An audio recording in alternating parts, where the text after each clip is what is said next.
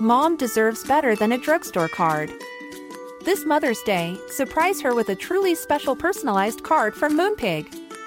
Add your favorite photos, a heartfelt message, and we'll even mail it for you the same day, all for just $5. From mom to grandma, we have something to celebrate every mom in your life. Every mom deserves a Moonpig card. Get 50% off your first card at moonpig.com. Moonpig.com.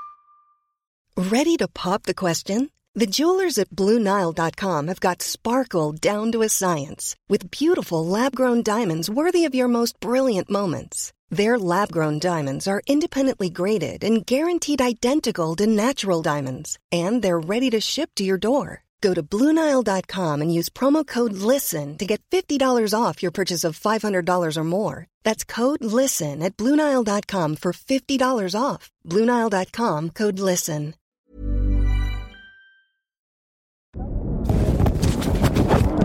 Spoke Media. Not Sorry Productions. Hi, Julia. Hi, Vanessa. How are you? I'm good. You're looking especially clean today. I just showered. My hair is still drying. Ah, uh, that's what it is. It's a big difference. Thank you. It'd been a long time. So, welcome everybody to Hot and Bothered and this segment that we lovingly call Divorce Him. Divorce Him.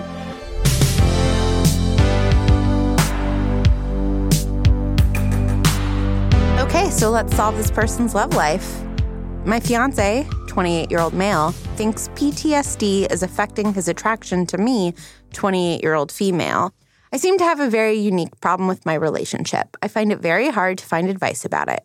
I've been trying to deal with it on my own for years, but I have fallen into a very deep depression and feel at the end of my rope. I've been with my fiance for five years. We have two kids, and one of them is only three.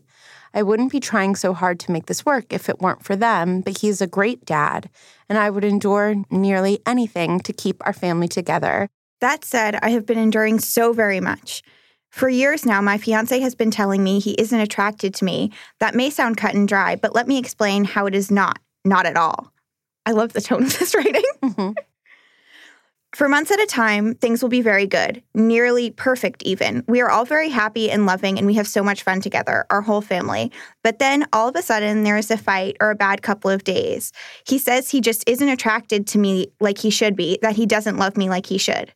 This crushes me, of course, and I mentally prepare to separate. However, when I start to become distant, he tells me it can all be fixed, and he starts plying me with affection and sweet words, but never tells me he didn't mean it just that he thinks it can be fixed. Okay, so here's the important part about all of that. I am at my very most attractive. I work out all the time. I'm in excellent shape. I take great care of myself and dress up every day. I don't want to toot my own horn, but for the sake of understanding, I will say that I know I am considered very attractive objectively, and he gets told he's a lucky man very often. That is why he keeps insisting it is some chemical imbalance that I have and can be cured.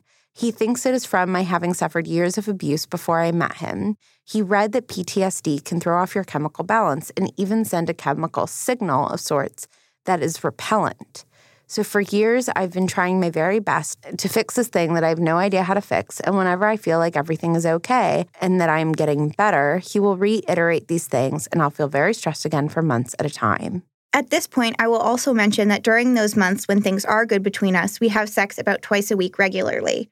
When I bring this up, he insists that he isn't attracted, but says it's just quote unquote superficial. I take that to assume there's a missing connection on his part, but it's so hard to understand because he also swears he loves me very much and this is just chemical. I don't know what to do anymore. I'm finding it very hard to function and have withdrawn from everything. I find that I'm really starting to hate and resent myself. I'm very depressed. I know it would be so hard on everyone if I tried to split and move on, but I also know that I cannot take much more of this heart wrenching rejection and mystical problem that I can't seem to fix. Is it worth it to continue trying? Has anyone ever heard of such an obscure problem before? Solved it. Divorce him.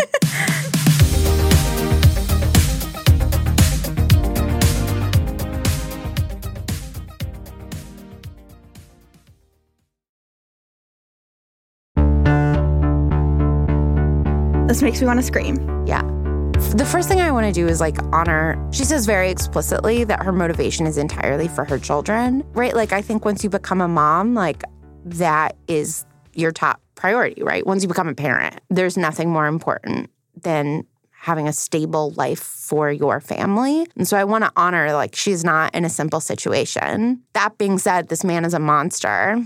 And I think that we have come to overuse the term gaslighting as a society, but I think that he's gaslighting her and is a monster and needs to be sent to like somewhere far, far away, like an island for bad men.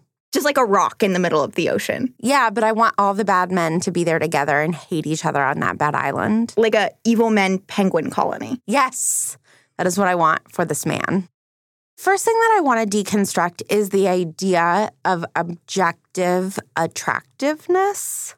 The fact that he is making this 100% her problem and that he, quote unquote, read something once about PTSD and it's a mystery. Like, if you really want to save your relationship, go to couples therapy and have a professional say that there is not a mysterious chemical. I don't have the science down of the biological mechanisms behind attraction, but that sounds fake. I mean, it sounds exactly like this like witchy mystery woman like women have scents and women have chemicals and like can we like stop pretending that any of that is real? I can smell the trauma on you. It's such an also offensive concept, like as though it's her fault that she was abused as a child and now like that's the reason she's undesirable is like a physical change to herself because of that abuse. also that we know of approximately one fourth of women have been sexually assaulted. So are a quarter of women just like skunk spraying men. They're like trauma scent. It must be so hard for men to have to sleep with women who have been, you know, sullied by abuse. Shame on us. That's the man's perspective is that shame on this woman for being sullied and now she's undesirable.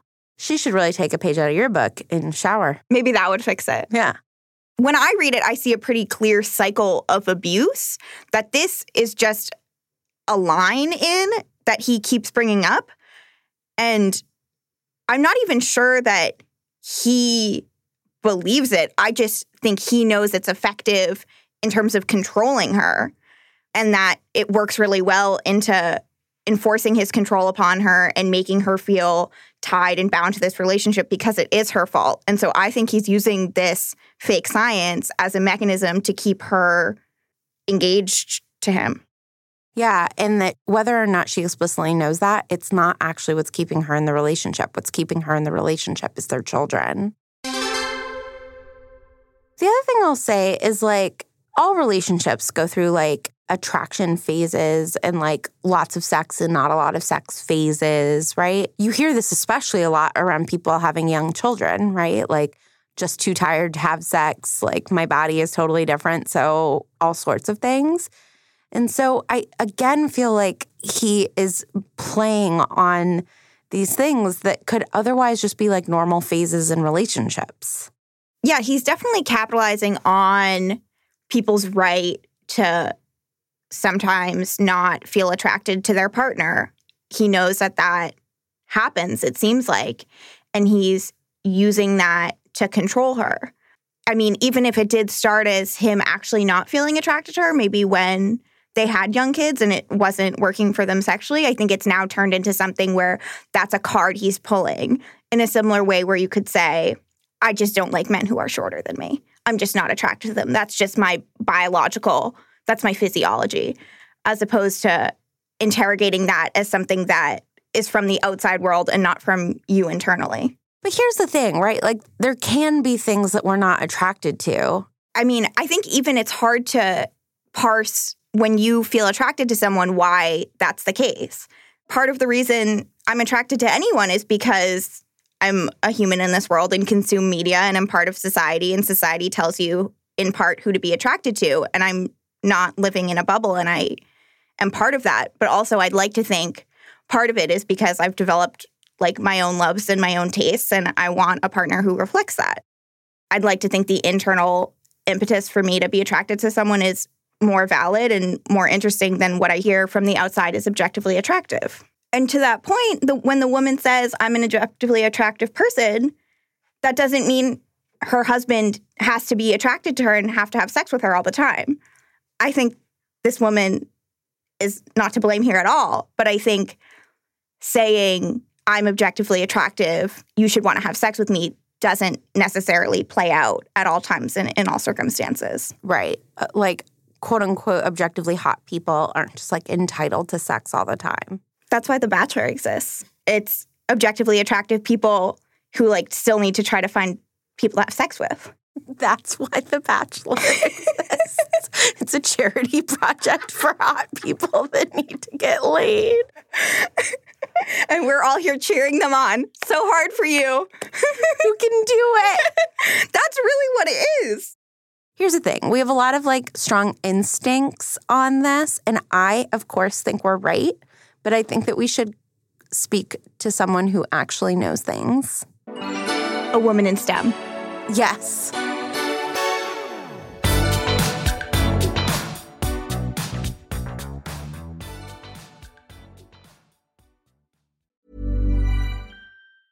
Hey, I'm Ryan Reynolds. Recently, I asked Mint Mobile's legal team if big wireless companies are allowed to raise prices due to inflation. They said yes. And then when I asked if raising prices technically violates those onerous two year contracts, they said, What the f are you talking about, you insane Hollywood ass?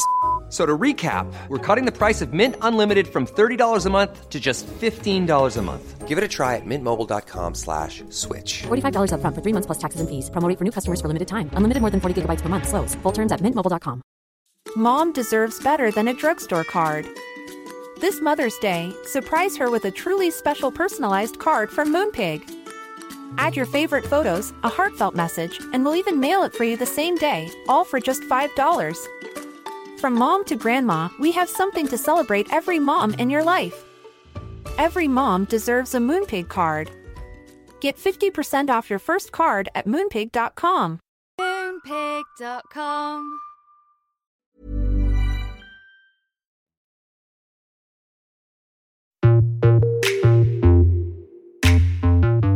I am Emily Nagoski. I'm a sex educator I teach women to live with confidence and joy inside their bodies. Um, and your book, Come As You Are, is the only required book that I assign to couples when I'm about to marry them.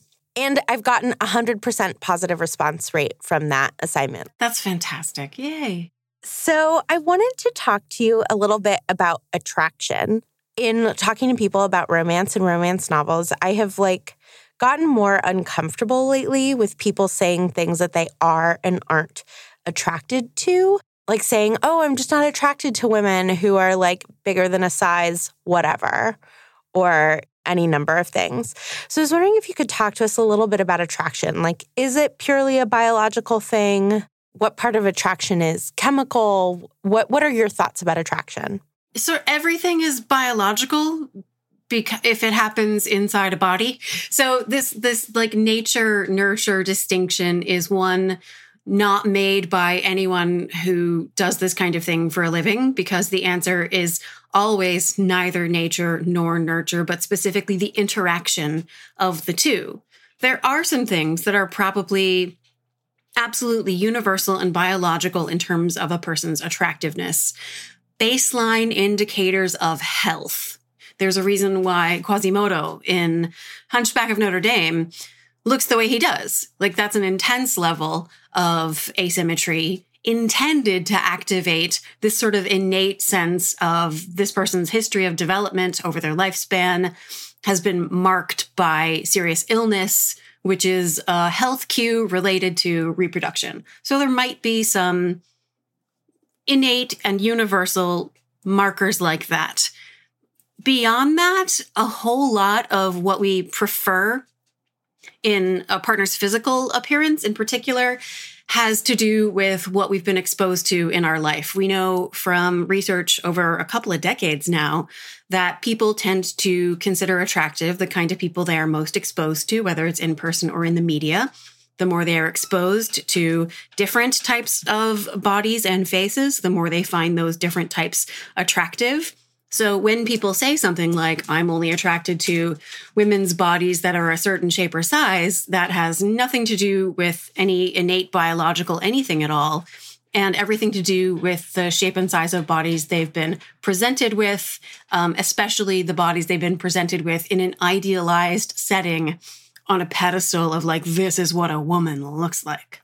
And to what extent do we expect attraction and sex to fluctuate within a relationship? Like, at what point, if there's love but no attraction, is that just a phase that every relationship goes through? What do we say to people who are like, I haven't been attracted to my husband in two years? Yeah. So, um, attraction is this.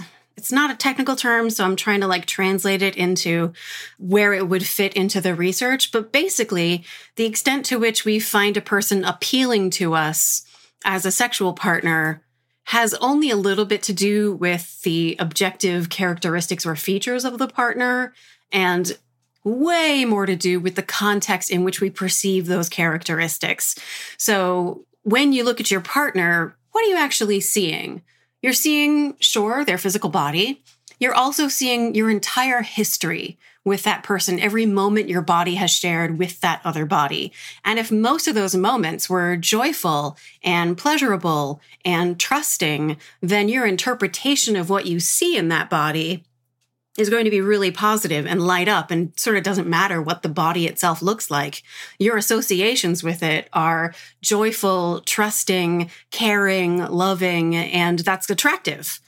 If when you look at that body and what you see is your entire history with that person, if there's been a whole lot of you're not there for me and disinterest and disengagement or even betrayal, then yeah, you're going to find your partner less attractive. And even your own personal state of mind in that moment when you look at your partner changes your perception. If you are just in that moment, exhausted, worn out, overwhelmed by everything you have to do, and you see your partner, it's not going to activate a like, wow, what a beautiful body that is. I'm really interested in engaging sexually with that body. Nothing, no matter how beautiful your partner is, even no matter how much you love and trust and feel joyful with them, when your brain is in that exhausted state, it's still not going to activate a desire to move toward that body, especially in an erotic way. So we found this question that I was wondering what your thoughts are. So th- it, this is um, a couple that's been together five years. They have two kids together, and every couple of months, he says that he is not attracted to her, despite them having a, an active sex life most of the time. And he insists it's because she has PTSD that is affecting her hormones and is a chemical imbalance, and that she can fix it through therapy. What do you do even though this is obviously an extreme version of that, like one of my best friends, his husband will say like I'm not attracted to you when you weigh a little bit more. Do you have like advice for people who are going through those phases in their relationships? Cuz my advice is dump him.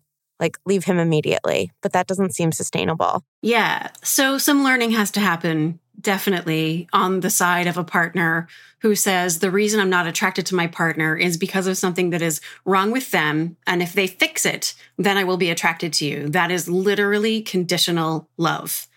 And uh, that's not what uh, successful long term relationships look like. You are, I think, correct that that is not sustainable. I think it is fixable, but it does require probably professional intervention, therapy, not with the partner who is perceived to have something wrong, what we call the diagnosed patient in the relationship, but uh, couples therapy, where the two of them talk together about what it feels like to be on the receiving end of messages about your attractiveness and lovability, ultimately being contingent on anything at all.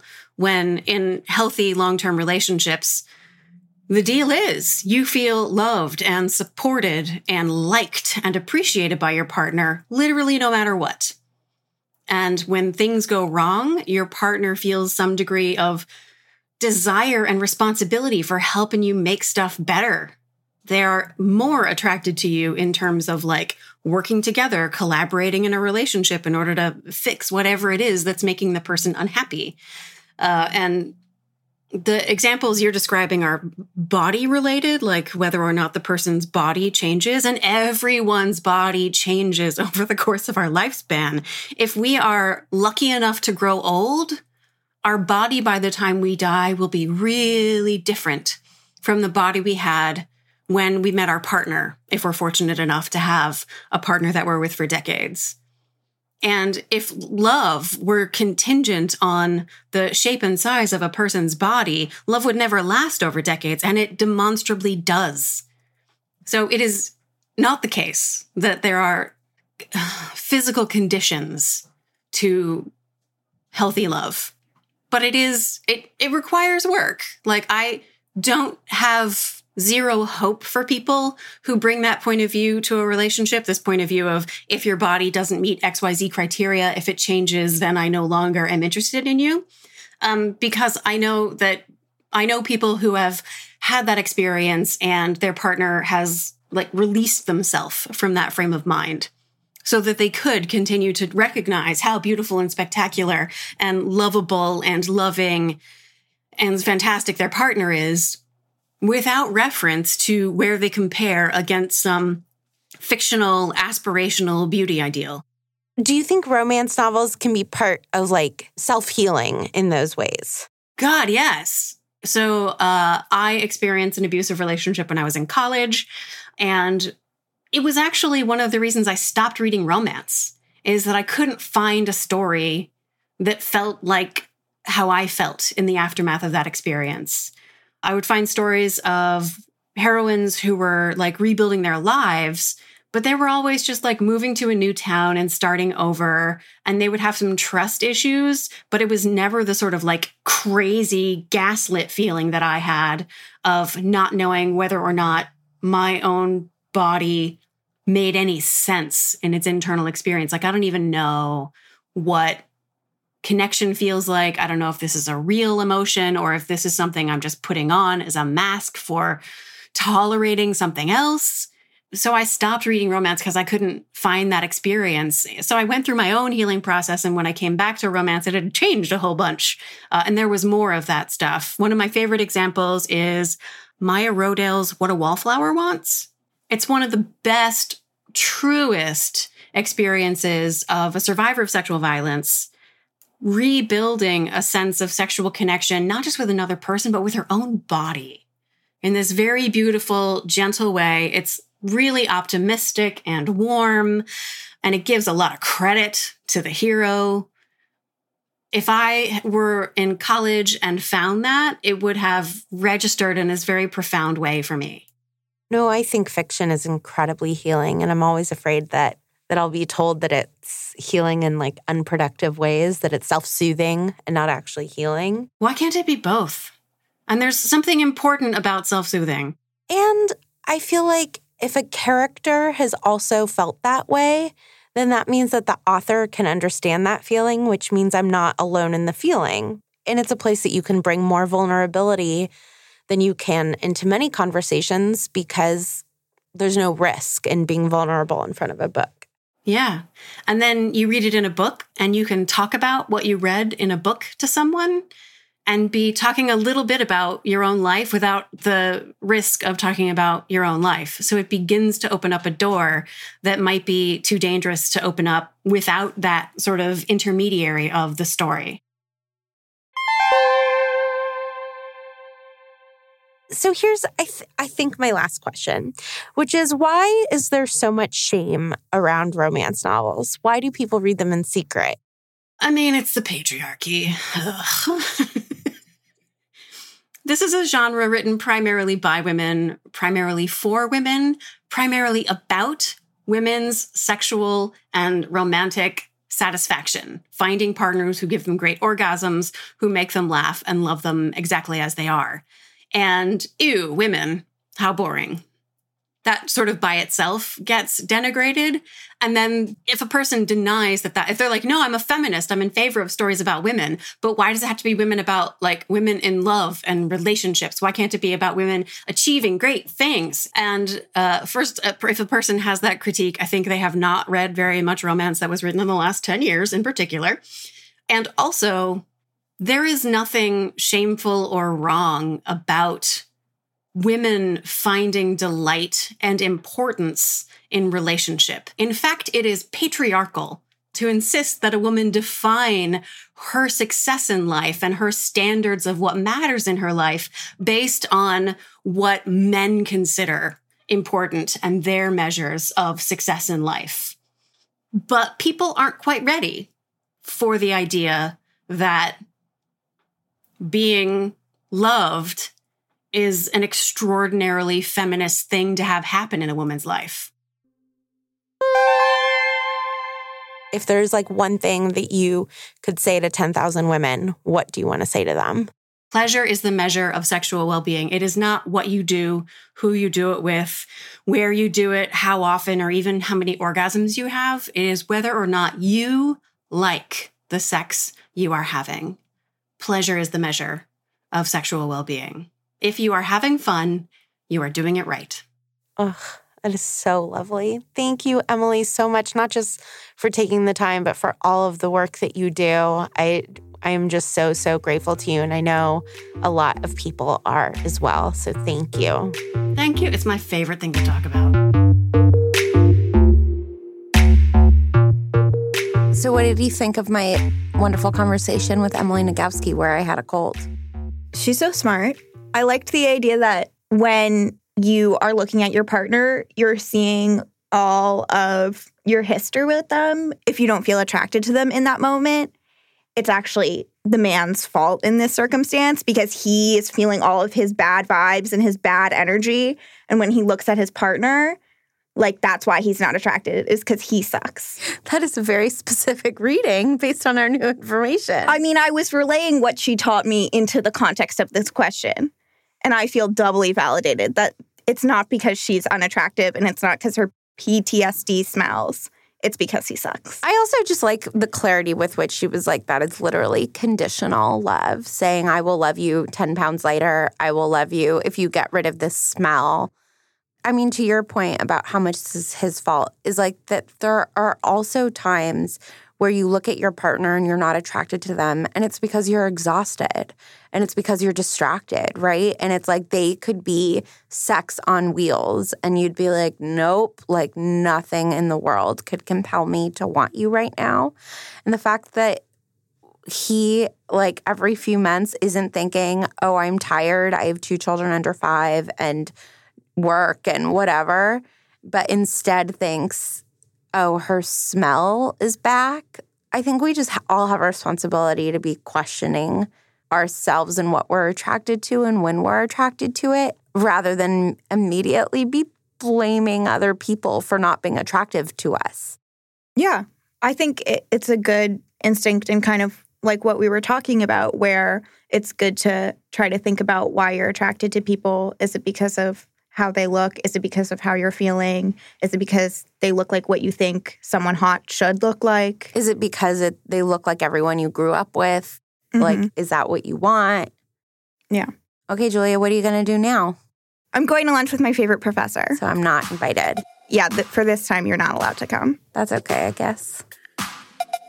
This has been Divorce Him, an episode of Hot and Bothered. Come support us on Patreon, where you can get extended interviews from our amazing experts and get romance book reviews from me. We really appreciate your support on Patreon. It's how we can make this show work. Follow us on Twitter and Instagram at the Rom Pod and leave us a review on iTunes. We are a co production of Not Sorry Productions and Spoke Media. We are executive produced by me, Vanessa Zoltan, and Ariana Nedelman. This week's Reddit question was chosen by Julia Argy, who also co hosted today's episode, and we are edited by Chelsea Urson. Special thanks this week to Emily Nagoski, whose new book, Burnout The Secret to Solving the Stress Cycle, is available now, and I highly recommend it. Our production team is Bridget Goggin, Janielle Kastner, Caroline Hamilton, Jenna Hannum, Will Short, Alexander Mark, and Nora Murphy. We'll talk to you next week.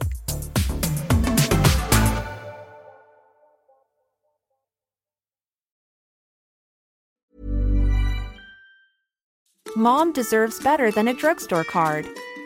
This Mother's Day, surprise her with a truly special personalized card from Moonpig. Add your favorite photos, a heartfelt message, and we'll even mail it for you the same day, all for just $5. From mom to grandma, we have something to celebrate every mom in your life. Every mom deserves a Moonpig card. Get 50% off your first card at moonpig.com. Moonpig.com. Normally, being a little extra might be a bit much, but not when it comes to healthcare. That's why United Healthcare's Health Protector Guard fixed indemnity insurance plans, underwritten by Golden Rule Insurance Company, supplement your primary plan so you manage out of pocket costs. Learn more at uh1.com.